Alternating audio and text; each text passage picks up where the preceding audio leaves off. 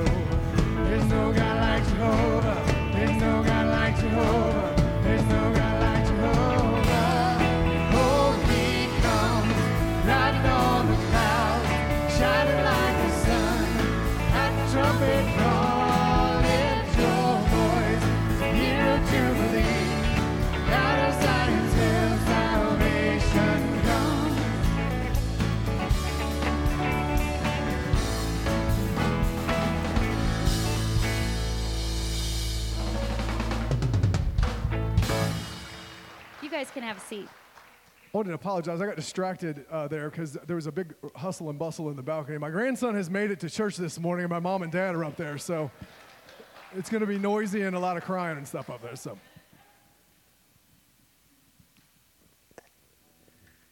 all right. Good morning, Burlington Baptist Church. How are you all this morning? Good. It's a beautiful, beautiful day outside, and it's a wonderful day to have the opportunity to come in here and just worship the Lord together. My name is Jonathan Brewster. I am the leader of the student ministry and young adult ministry here at Burlington Baptist Church. I'd just like to take a moment and welcome our guests that are here with us this morning and say, welcome, we're glad you're here. If you are a guest with us this morning, we do have a way that we like to try to stay connected with our guests and kind of get to know you a little bit more after your visit with us here. Those are our connection cards. We actually have two ways that you can get those. So we have them like paper copies out in our starting point desk out in the atrium. And there's also QR codes on the back of the chairs that you can scan and kind of fill one out online through that. And so that card just allows us to get a little bit of your information and to just kind of keep up with you. And so if you're here with us this morning, we'd love for you to fill one of those out. If you're here worshiping with us online, welcome. We're excited that you took the time to worship together with us just through that online method. And you can also fill out a connection card through the link on our website if you're worshiping with us online. And so I'd like to highlight a couple things we've got going on in the church right now. One exciting thing, we've got a marriage retreat that is coming up here in a couple weeks. Today is kind of the last day to sign up for that. I believe there are still a couple spots that are open. And so if that's something you're interested in, please let us know. I believe Chip and Brandy Ramsey are kind of the ones that are in charge of that. But if you let anybody on staff know, we can kind of direct you to them. And then we've got some exciting mission opportunities coming up this summer. One that I'm really excited about, we've got VBS is coming up. It's that first full week of June. And so my wife and I are really excited about that because we've never got to see VBS at Burlington. And so we're excited to see kind of how that goes and everything and just be a part of that. And VBS is always a really exciting time, especially for kids as they're growing up. And so we're excited to be a part of that this year. And we'd love for you guys to be a part of that too. We have lots of different ways that you can volunteer and help out with that. They need people leading kids around, people behind the scenes. There's room for everybody. If you're interested in serving with that, let us know at the church office or let Beth know. And then finally, we've got our Gospel to Every Home initiative that we've kind of been talking about the past couple weeks. And we are going to be taking the gospel packets out into our area and trying to reach every home in our area just for God and to let people know more about Christ and let people know more about the gospel. And so this afternoon, we're going to be having a packing party. We're going to be putting together all those packets that we're taking out. We're going to be doing that at 3 o'clock today. So if you guys would, please come this afternoon and we'll pray over those packets and we'll start to put them together. And then if you're interested in going out and being a part of that, feel free to register online. You get a T-shirt and we'll train you to go out and do evangelism in our area. And so at this point, I'd like to invite up Beth and Harold, and they'd like to talk a little bit more about that. Well, thank you, Pastor Harold, for coming back to my house today. You know, you came a few weeks ago and explained a little bit about church. And, you know, I've not been a very good person, but wanted you to come back today and maybe tell me a little bit more. First, thank you for letting us come back. Not everybody invites us to come back, but we're glad to be back. And Beth, a few weeks ago, we talked a little bit about Jesus and the gospel. We said God has a design for our lives, and we missed that through sin, and that leads to brokenness, and we talked about brokenness. And we talked about the gospel, that Jesus came and died for our sins and rose again. And if we turn from our sins and believe upon Jesus, we can be saved. And I left some gospel materials last time, Beth, and I left that little packet about steps to peace with God. And if you'd have just a moment, I'd love to just kind of walk with you through that. Well, of course, you know God loves you, and He wants you to experience peace and life, and not just life, but abundant life. Jesus said, I come that you may have life, and you may have it more abundantly. Now that begs the question, why is it that people don't, many people don't have peace and abundant life that God planned for them? Well, we talked about sin, and that's the problem, Beth, is that we sin. We all sinned, and we fall short of the glory of God. And you see in this picture, there's this gap between us and God. God is holy, and we're sinners. And God hates sin, and so we're separated from God. And Beth, that's the biggest problem that we have. And we try different things to kind of bridge that gap between ourselves and God. We've talked about some people try to do good things or go to church or just be a moral person. Lots of things that people try. But as you can see, we're still separated from God because He is completely separated from sin. And so this kind of gives us an illustration that God's bridge is the cross of Jesus. And Jesus came, and again, He died on that cross to pay the penalty for our sins. and provide for us a way to be saved. And, you know, it says here that 1 Timothy 2:5, there's one God and one mediator between God and man, the man Jesus Christ. And so Jesus became man, and so he can represent us. Jesus was God, and so he can relate to God. And so he offers to provide a way for us to be made right with God through the cross. And so we've talked about that a little bit, why Jesus died for us. And to be saved, you have to personally believe and receive Jesus as your Lord and Savior. So how do I do that? I mean, yeah, what do I need to do if that's something that I feel in my heart that I need to do? Okay, well, good. I'm glad you asked. John 1:12 says, but to all who did receive him, who believed in his name, he gave the right to become children of God. And so on this diagram here, you know, we're in our sin, rebellion against God. We're separated from God. And God invites us through Jesus to be forgiven, to have peace. And so, Beth, to answer your question, you admit that you're a sinner, and we've talked about sin. Not only admit, but be willing to turn from your sin and to turn to Jesus and to believe in Jesus and his sacrifice on the cross for your sins. And then just through faith to call upon Jesus. And we often do that through prayer. And there's a little prayer in this pamphlet. And basically, Beth, what it does is it just says, God, I know I'm a sinner, and I want to turn from my sins. I want your forgiveness, and I believe that Jesus died for me and rose again, and I want to trust Jesus, and I want him to be my Lord and Savior. And this is kind of just a prayer. The words isn't what's important. It's your desire of your heart. And I'd love to walk with you through that prayer if that's something that you're ready to believe in Jesus today. All right. So, church, one of the things that we'll do in our Gospel to Every Home is we'll also have some gospel tracts to leave with people. And this gives them an opportunity to kind of review the gospel. Also gives us an opportunity to kind of walk with them through that and answer their questions. And so we want to invite you to come out today at 3. And we're going to pray. We'll be downstairs. We'll pray.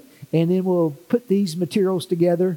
And it won't take long if we have a lot of people turn out. So I'd love for you to join us this afternoon. Let's pray. Father, we're thankful for the gospel, and it's your power unto salvation to everyone who believes. And we thank you that Jesus would come and give his life on the cross for sinners like us, and that through faith we can have our sins forgiven and be saved. And we want to go and tell the world this good news. And so equip your church for that. And use us, and we'll give you all the praise, Lord. In Jesus' name, amen. You guys can stand back up with us. Josh is going to lead this next song for us, and it talks about the power that comes with being in the Father's house. And I know sometimes, you know, we come to church on Sundays with really heavy burdens on our heart. But Jesus tells us in the book of Matthew to come all who are burdened and weary, and he will give us rest. So I just want to encourage you, if you have something heavy on your heart this morning, to just give it to God, and he will give your soul rest.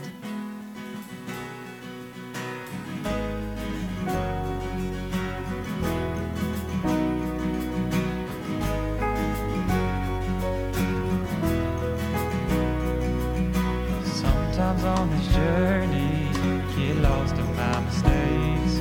What looks to me like greatness is a canvas for a string.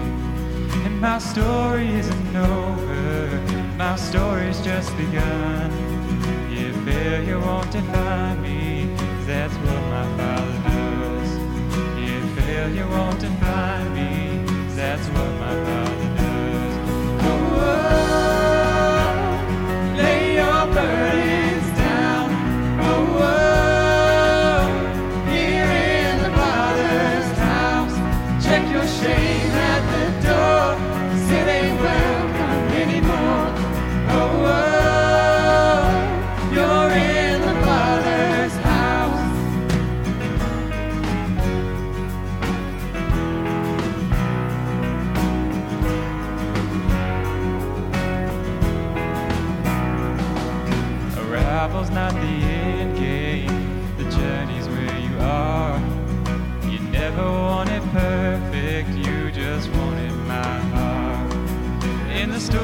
isn't over, if the story isn't good, failures never find a way and the Father's in the room. Failures never find a way and the Father's in the room. Oh, oh, lay your burdens down. Oh, oh, here in the Father's house, check your shame at the door.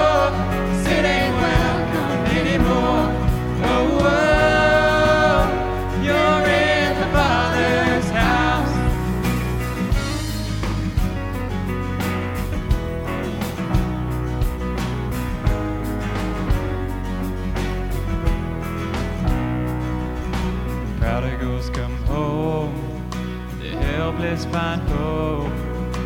Love is on the move when the Father's in the room.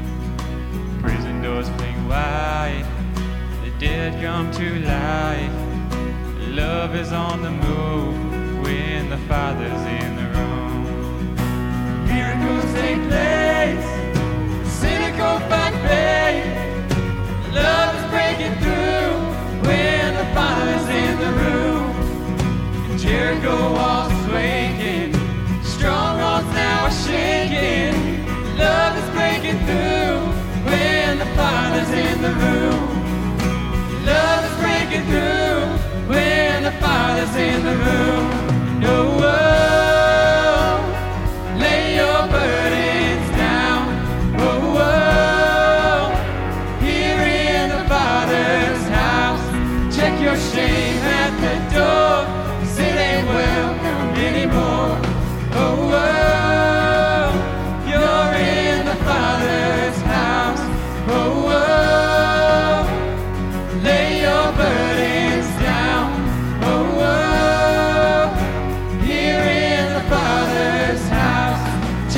Shame at the door, sin ain't welcome anymore. Oh, oh, you're in the Father's house.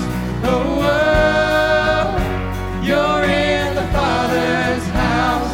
Oh, oh, you're in the Father's house.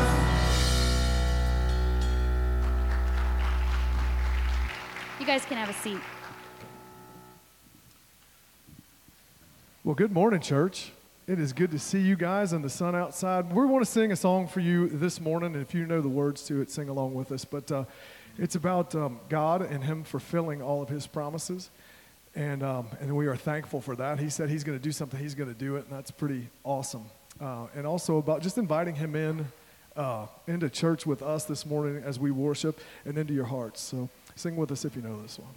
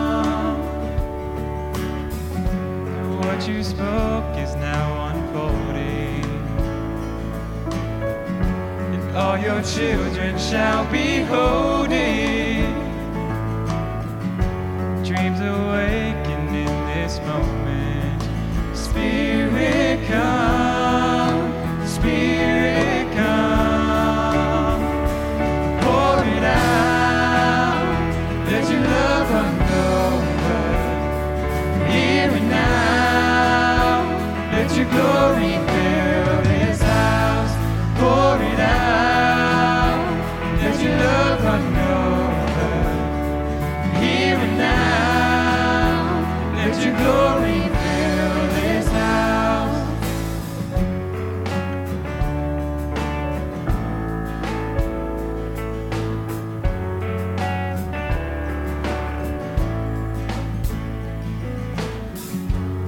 how the world awaits your presence. And this power is within us. We will rise to be your witness. Spirit, come. Spirit, come. Pour it out. Let your love run over. Here and now. Let your glory fill this house. Pour it out. Let your love run over. Here and now. Let your glory fill this house.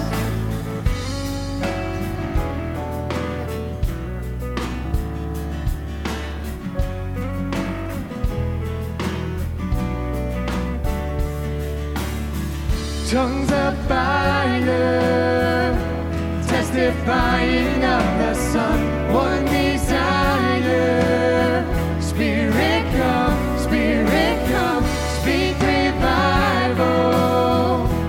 Prophesy like it is done, one desire. Spirit come, Spirit come, tongues of fire. Testifying of the Son, one desire. Spirit come, Spirit come, speak revival. Prophesy like it is done, one desire. Spirit come, Spirit come. Spirit come. Let our hearts continue learning,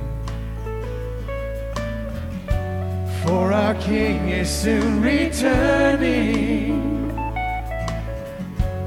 As we hold to this assurance, Spirit come, Spirit come, Spirit come, Spirit come. Pour it out, let your love run over. Here and now, let your glory fill this house. Pour it out, let your love run over. Here and now, let your glory fill this house.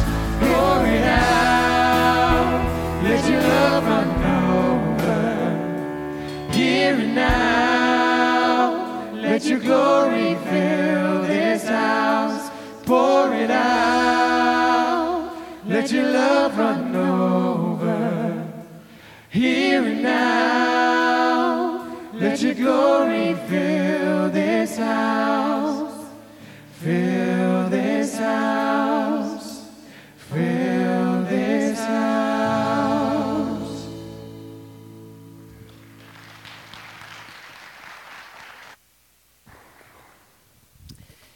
Amen. If you want to turn to John chapter 4 this morning, we're going to look at an encounter with Jesus. And I feel like we ought to give Danny a little more opportunity to tell us that Ledger Scott is in the house. He's up there. Up there. Where's he at? You see him? There's Ledger Scott up there. All right. All right. He is a good-looking young man. And Danny's already complained this week that Tina was hogging him one day and wouldn't let him have a hold of him, and so I don't know.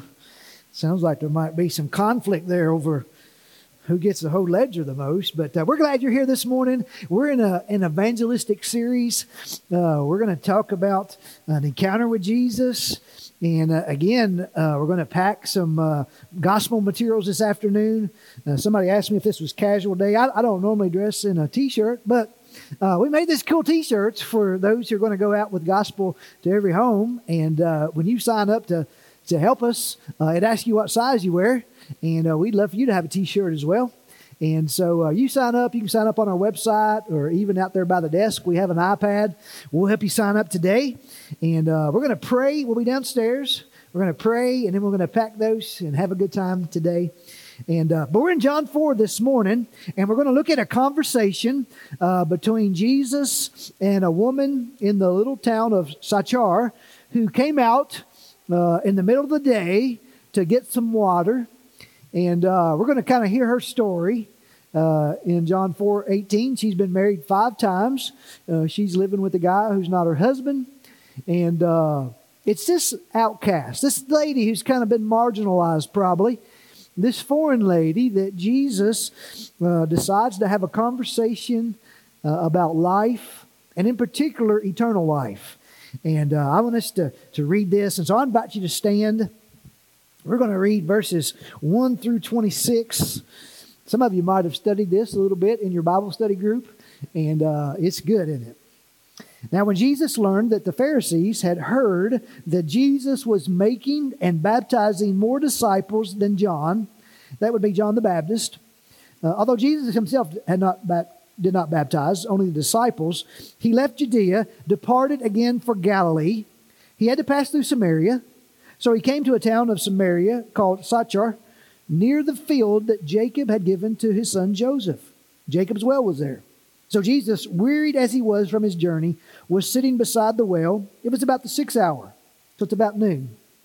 A woman from Samaria came to draw water. Jesus said to her, "Give me a drink," for his disciples had gone away into the city to buy food. The Samaritan woman said to him, "How is it that you, a Jew, ask for a drink from me, a woman of Samaria? For Jews have no dealings with Samaritans."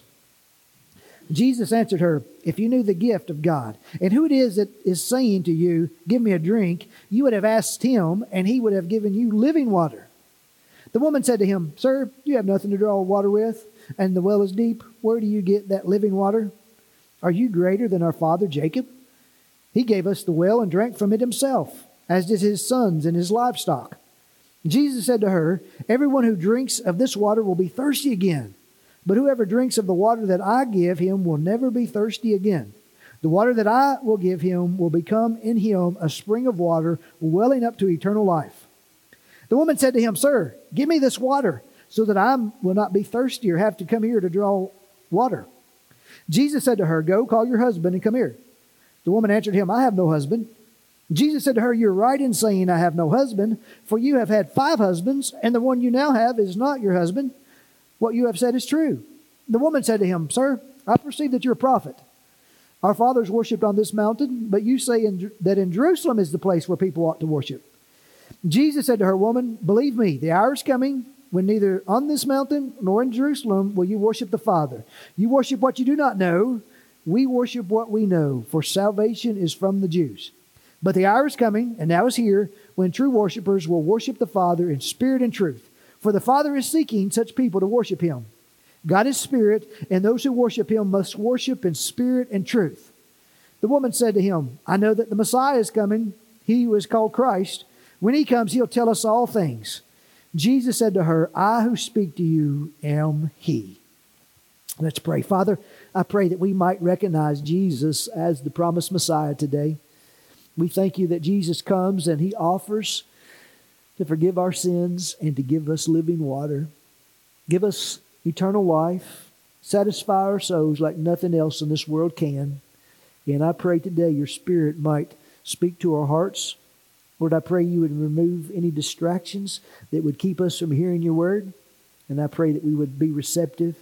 And I pray that someone might, like this woman, respond to the offer of salvation from Jesus. And we'll give you praise for that, Lord. In Jesus' name, amen. You can be seated, and we're going to jump right in there.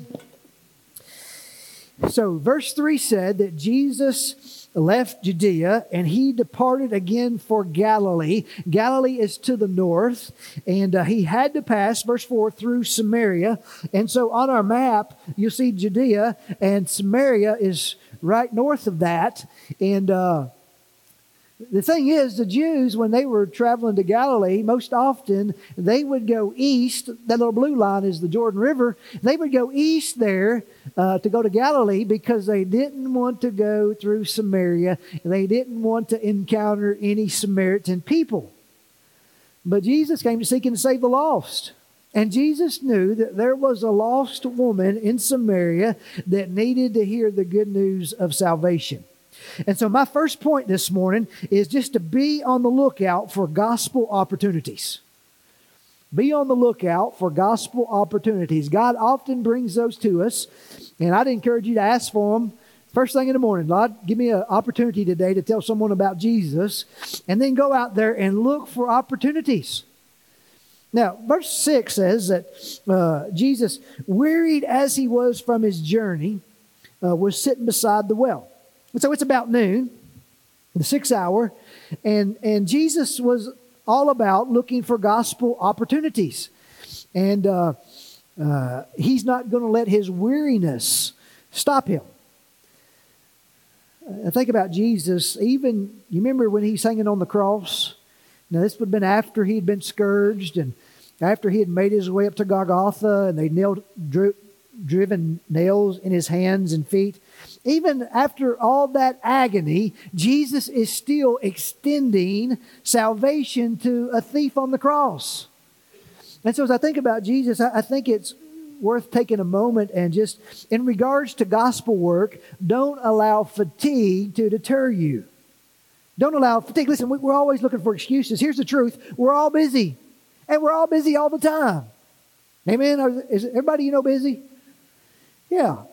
Even in ministry, we can get so busy that we miss some of our most important opportunities to speak about the most important thing in the world, and that most important thing is Jesus Christ and His salvation. Listen, the enemy loves to keep us busy and distracted and weary.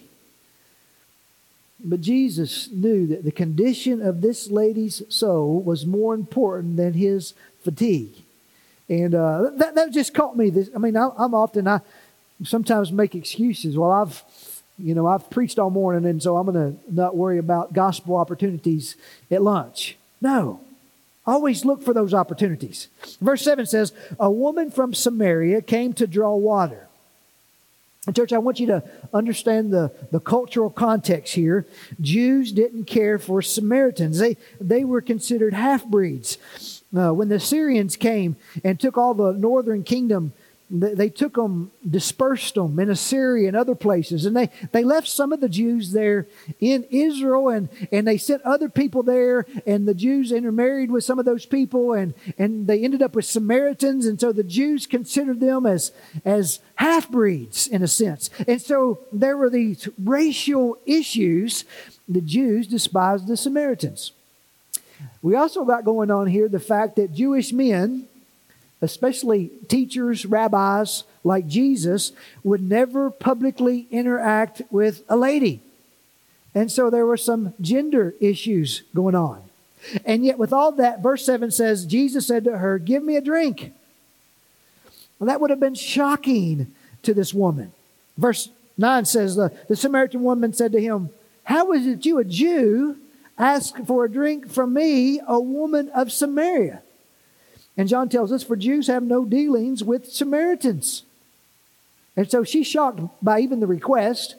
Verse 10, Jesus answered, if you knew the gift of God and who it is that's saying to you, give me a drink, you would have asked him and he would have given you living water. Church, I want you to see that Jesus was more concerned about giving this woman the gift of eternal life than he was in getting caught up in the cultural norms of his day. I think this is a point worth making, but don't allow cultural biases to deter you. Don't allow cultural biases to deter you. Listen, we live in a day and an age and a culture that wants us to be divided over all kinds of things. Our culture wants us to be divided over our skin color, over nationalities, over socioeconomics, over political affiliations. You name it. Our culture wants us to fight over those things. And Jesus comes along and says, don't get caught up in that. We have living water. We have the gospel of Jesus Christ. We want to offer that to those who need it. Listen, Jesus was no respecter of persons. Amen? And we know from Revelations that in the kingdom there's going to be people from every tongue, tribe, nation, and peoples. And they're going to be there because they're part of the family of God. And they're going to worship at the feet of Jesus. And we're going to be there together. And so Get over these cultural biases and share the good news. Now, verses 11 through 15, they have a conversation about water and about this well, and you can read about that. But Jesus sees this as an opportunity to talk about how He gives living water.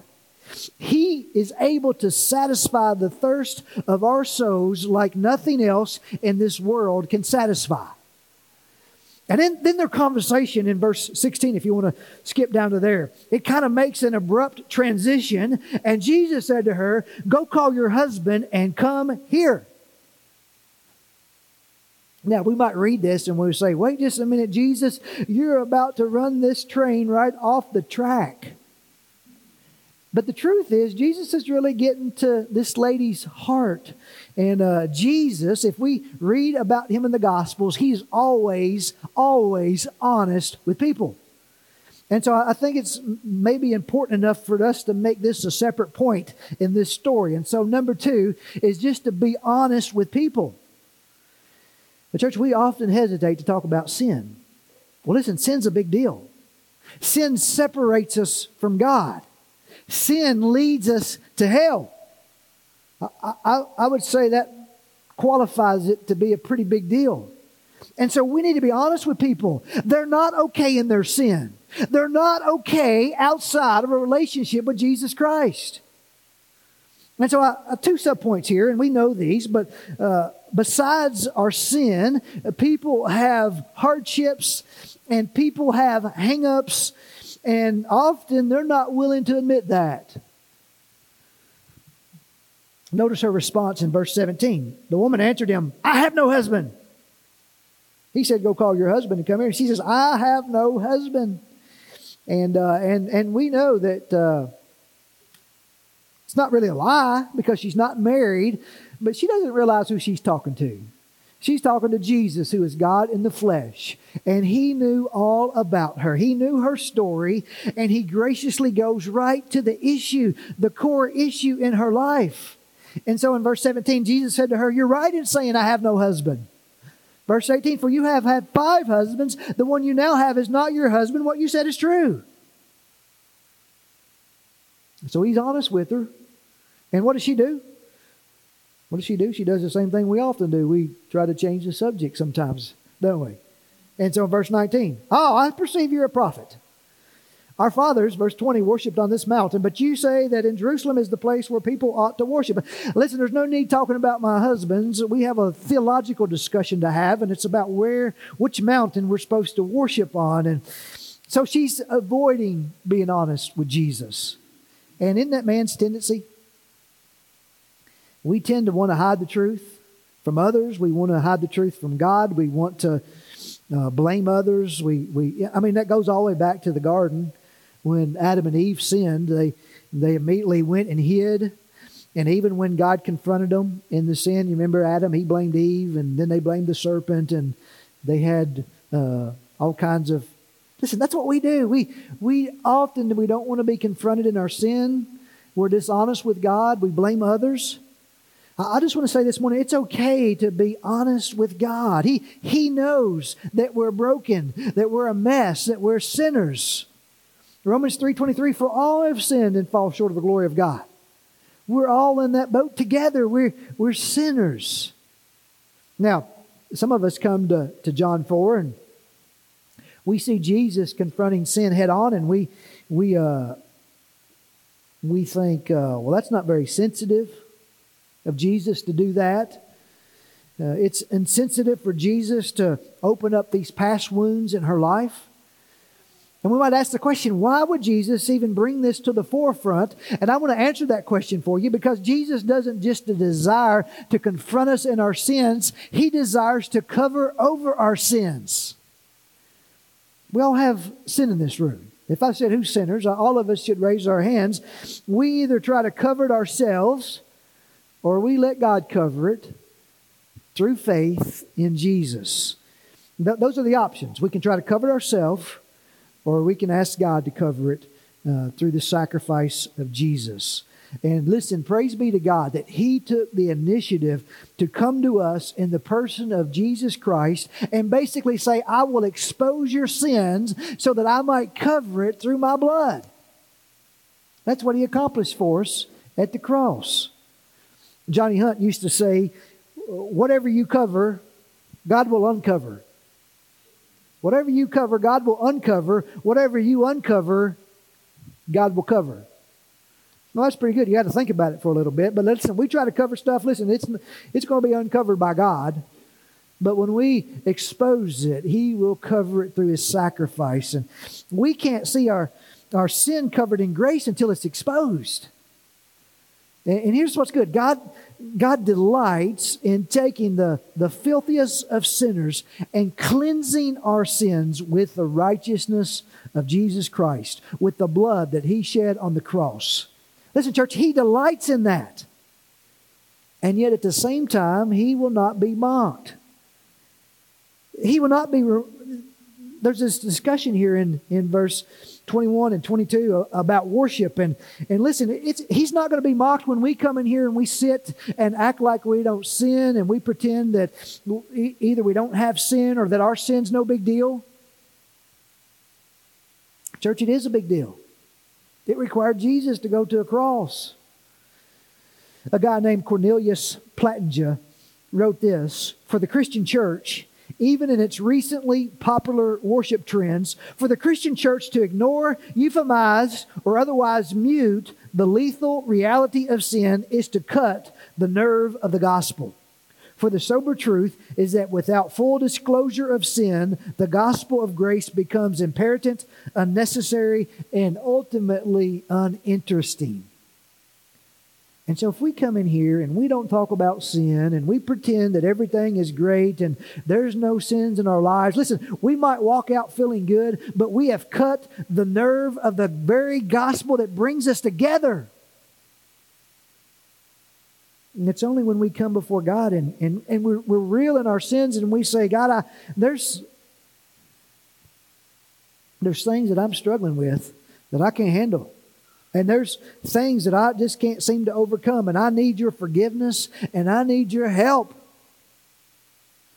And listen, church, God delights in showing His grace, in covering our sins and giving us the strength and the power and the wisdom to overcome our sins. And not just a desire to cover over our sins, but also to comfort us in our sorrows. So I believe that Jesus exposed the sin in her life, not just so she would realize her need for forgiveness, but also to deal with her wounds and the hurts. She had sought comfort and satisfaction in one guy after another. I mean, if you've been divorced 5 times and you're still trying, and she's never realized that she's come up empty every time. And Jesus wants her to see that she's not going to find satisfaction in a man, and we're not going to find satisfaction in anything that this world has to offer us. Now, in dodging Jesus' question in verse 20, she begins to ask about places to worship, and this was another major conflict between the Jews and the Samaritans, and we won't get into all of it, but we know that King Solomon built a temple in Jerusalem for the worship of God, and so the Jews believed you had to go to Jerusalem to offer sacrifices and worship. The northern kingdom, in what they called Samaria, they had their altar there on Mount Gerizim. And so they disagreed about where you'd go to worship. And I was just thinking about worship and trying to deal with this. And sometimes, if I were to ask you what comes to your mind when you think about worship, sometimes you think about going to church, or you think about musical instruments, or a song leader, or a hymn book, or words. But the New Testament is strikingly indifferent to all the externals that people think about and debate about worship. The bottom line is eternal things don't really matter. Worship, you can worship in this is a nice place to worship, isn't it? You can worship in a nice worship center, or you can be in a room in a house church, or when we used to go to Haiti, sometimes we would just be under a tent. It doesn't matter where we worship.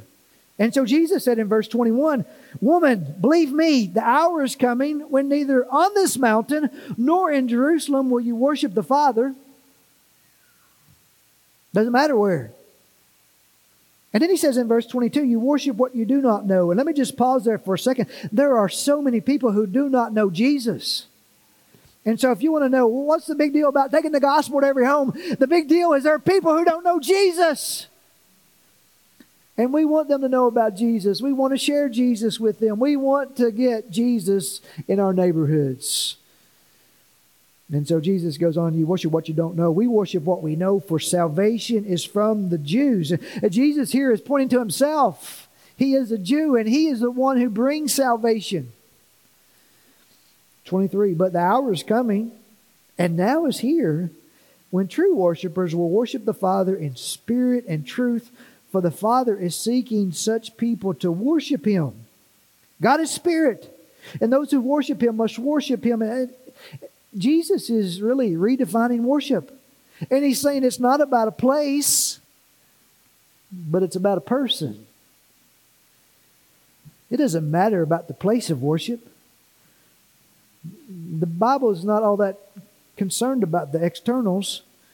What is necessary is the presence of Jesus. And He is the only location that is necessary for worship. He is the place where worship happens. I want us to get that. We sometimes say things like, well, I can't worship in that kind of setting, or I can't worship with those kind of songs, or with those kind of instruments. Listen, you're missing the whole point of worship. All we need to worship is the reality of the presence of Jesus Christ. He is the location where worship happens. And if you have Jesus, it doesn't matter if you're a tent in Africa. It doesn't matter if you're in the prison somewhere in Iraq, or if you're in Brooklyn Tabernacle. And I mentioned earlier, it sounds a lot better in Brooklyn Tabernacle.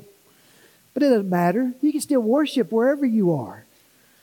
Jesus specifies our true worshipers will worship the Father in spirit and truth. Church, we need both of those. We need to come in spirit and in truth. And the truth is found in the Word of God. And so if we want to worship God, we've got to get in the Word, and we've got to get to know Him. Well, verse 25, the woman said, "I know the Messiah is coming. He is called Christ. And when He comes, He will tell us all things." And so this woman had some religion, and she knew some facts. She knew that this anointed one, the Messiah, was supposed to come. And she thought, well, listen, when He shows up, He'll solve all these problems.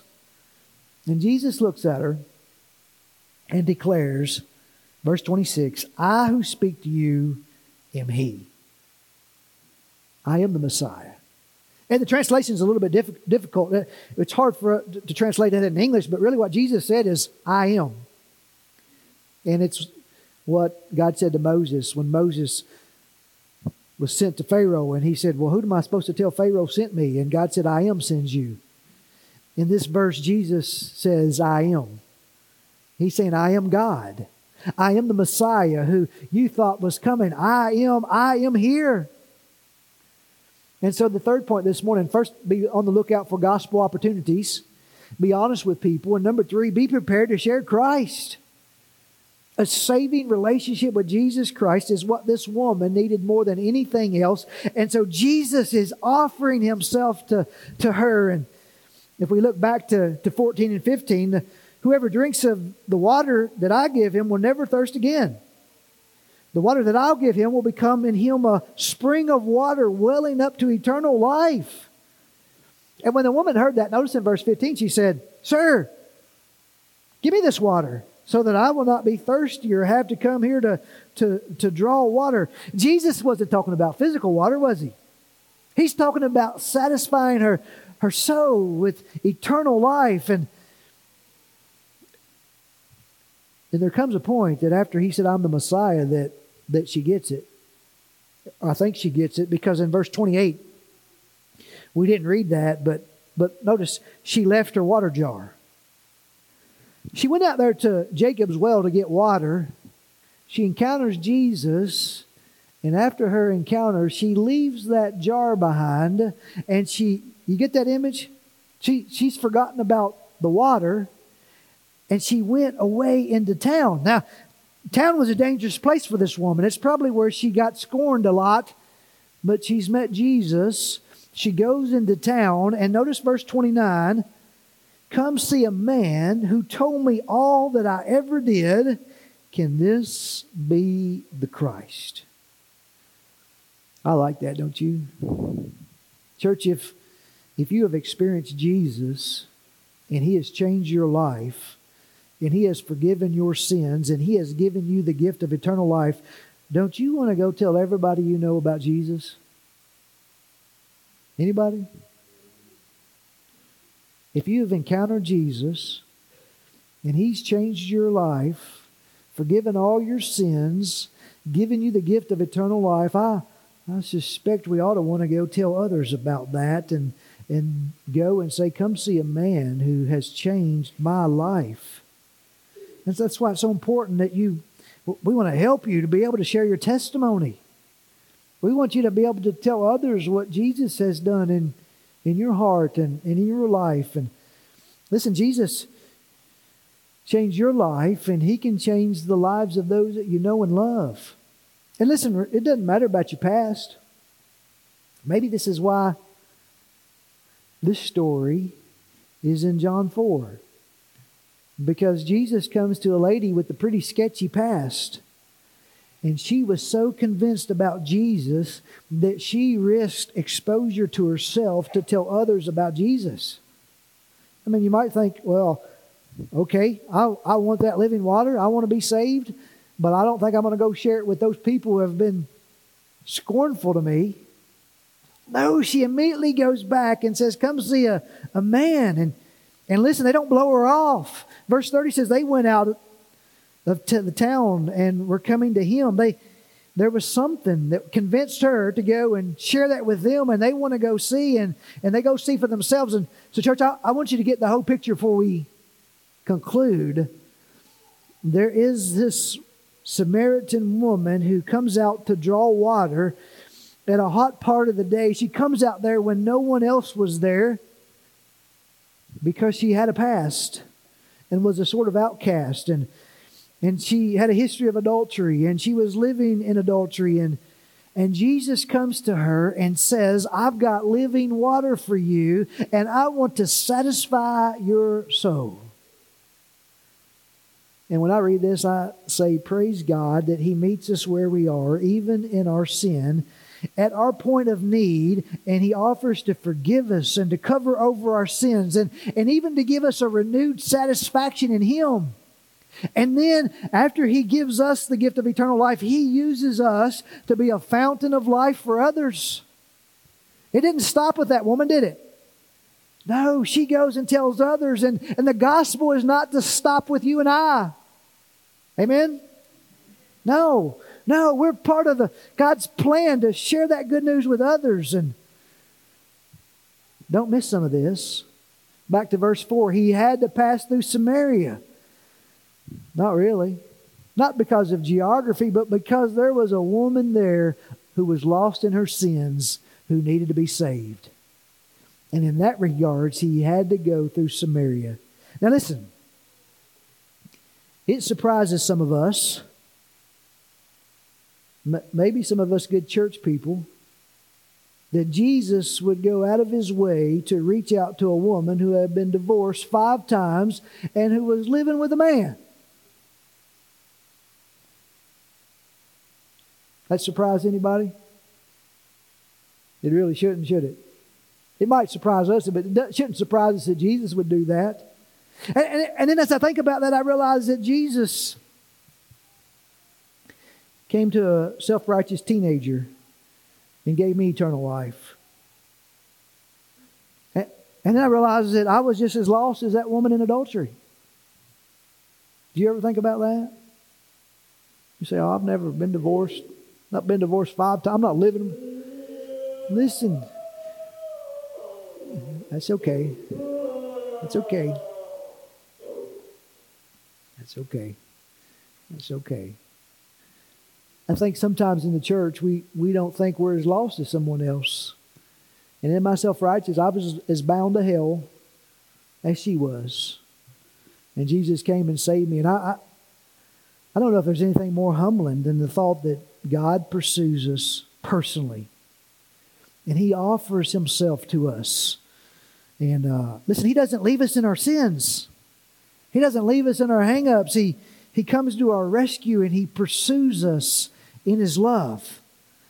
Listen, there were major boundaries. We don't have time to get into all of them, but there were major boundaries for a Jewish man to talk to a Samaritan woman, and Jesus crossed all those boundaries and offered her salvation. And maybe gives us an example that maybe we ought to cross some of our boundaries and share the good news. And there's always some boundaries, but it's worth it to take the good news. There was major boundaries for holy God to be able to have a relationship with sinful man. It was the greatest boundary this world's ever known. And God had a plan to bridge that boundary through Jesus Christ. And sin's offensive to God.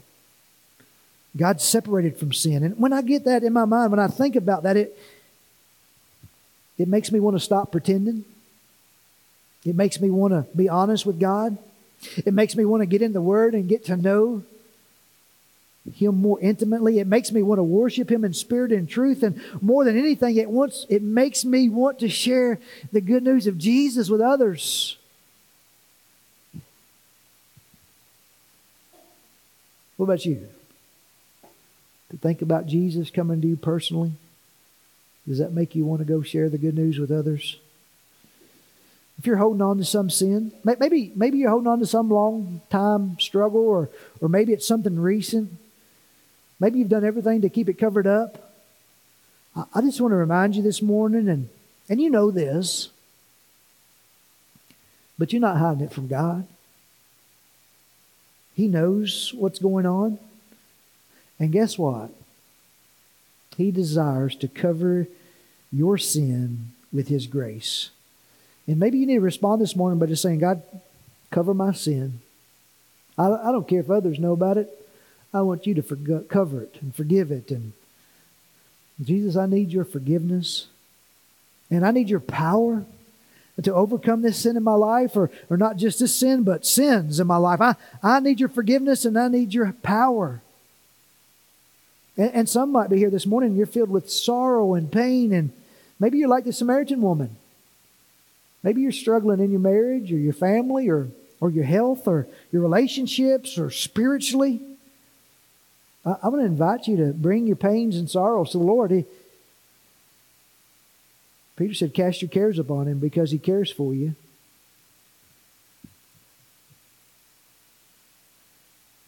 Maybe somebody this morning needs to come and just say, God,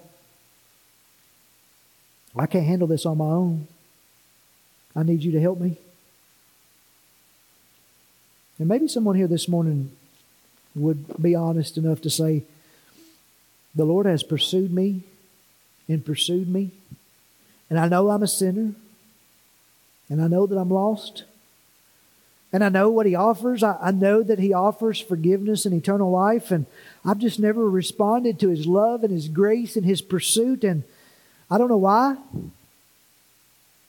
Maybe it's my pride. Maybe it's my past. But maybe this morning you've come to a point where you say, I'm not going to reject His pursuit anymore. I'm going to respond, and I'm going to drink of that living water, and I'm going to receive His forgiveness. And this morning I'm going to take possession of eternal life. Would you be willing to acknowledge that this morning? Would you bow your heads with me, and we'll prepare for a moment of invitation. Before we pray, would anybody just be honest and say this morning, I know that God is pursuing me. I know God is pursuing me. And would you just slip your hand up for just a moment? I'd love to pray for you. All right. Father, we come this morning, and we just want to be honest with you. What a beautiful story about Jesus' salvation. And Lord, you come to the outcast sometimes, and Well, this lady was an adulteress. She was living with a man, and man, she'd been divorced 5 times. And Lord, where our sin is great, your grace is so much greater. And Lord, sometimes in the church, some of us don't think that we're that bad, and sometimes you have to remind us that we're sinners, and in our sin we're separated from you, and we're on a broad road that leads to destruction. And Jesus came to the rescue. And not just in general, but specifically, personally. He invites us to come and drink of living water. You invite us to come and find satisfaction for our souls. And Father, we acknowledge that we look for satisfaction in so many places. I pray that there might be some today who drink of living water, who have their sins covered by the blood of Jesus, who's able to cast all their sorrows upon you today and find healing and forgiveness. I pray some would experience what that Samaritan woman experienced. I pray that some would taste and see this morning that you're good and that your grace is so beautiful. Lord, I want somebody to be a partaker of your grace for the first time this morning. I pray for the lost today that they'd be saved. And if there's someone who's been holding back, maybe because of pride, or maybe they think, God just can't save me because of my past, I pray that they can look to this story, this woman, and realize that you offer to forgive all of our sins, to cleanse us, and to bring us into the family. And Lord, for us church people who claim to be saved, I pray that you might give us a heart like this woman, to go to town, go to work, and tell people about Jesus. And just simply say, come meet a man. Or just say, Lord, let me tell you about a man who changed my life.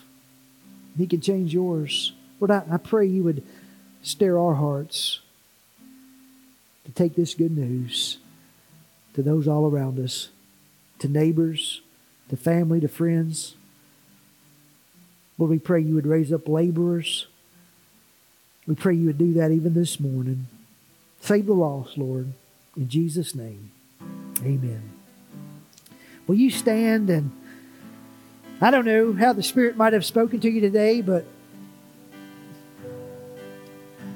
if you've never been saved, I invite you to come and enjoy living water. If you have some sorrows, or you've been trying to hide something, you want to get honest with God, I invite you to come pray. I'd love to pray with you. You respond this morning as the Lord leads you.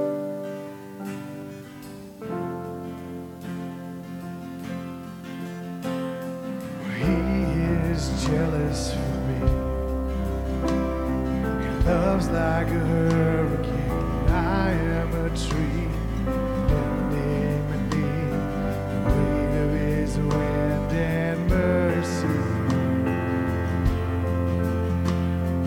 All of a sudden, I'm unaware of these afflictions eclipsed by glory, and I realize just how beautiful you are, how great your affections are for me.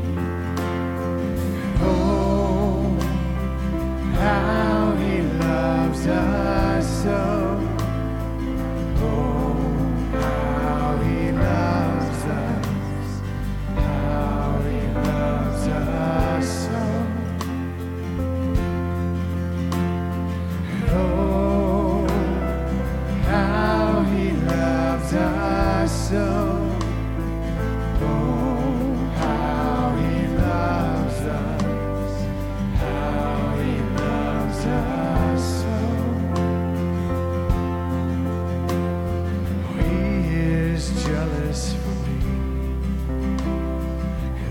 Like a hurricane, I am a tree, bending beneath the weight of his wind and mercy.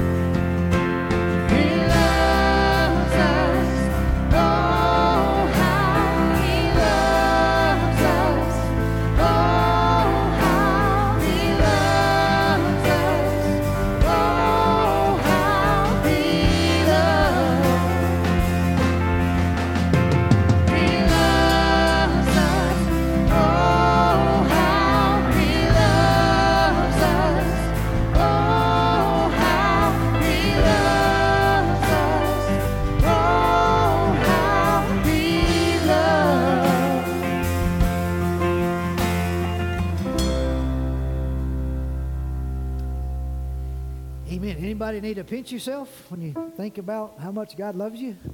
Isn't that awesome?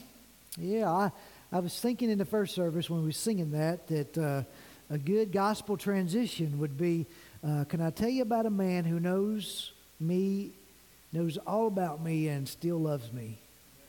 And you could tell someone about Jesus because he knows you and he still loves you, even in all our messed up stuff. He knows us and loves us. And so tell someone about Jesus this week. And anybody looking forward to meeting that woman when you get to heaven? Yeah, I do. I'd like to talk to her. And come see a man who told me everything.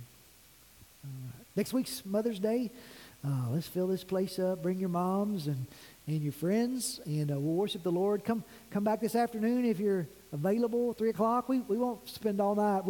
If we have about 50, it won't take us no time to pack up about 2,000 of those, pray over them, and get ready. So 3 o'clock, we'll be downstairs. Danny, step off. Just the normal stuff for me, guys. The Dollar Club is the clear boxes you're on your way out of the church.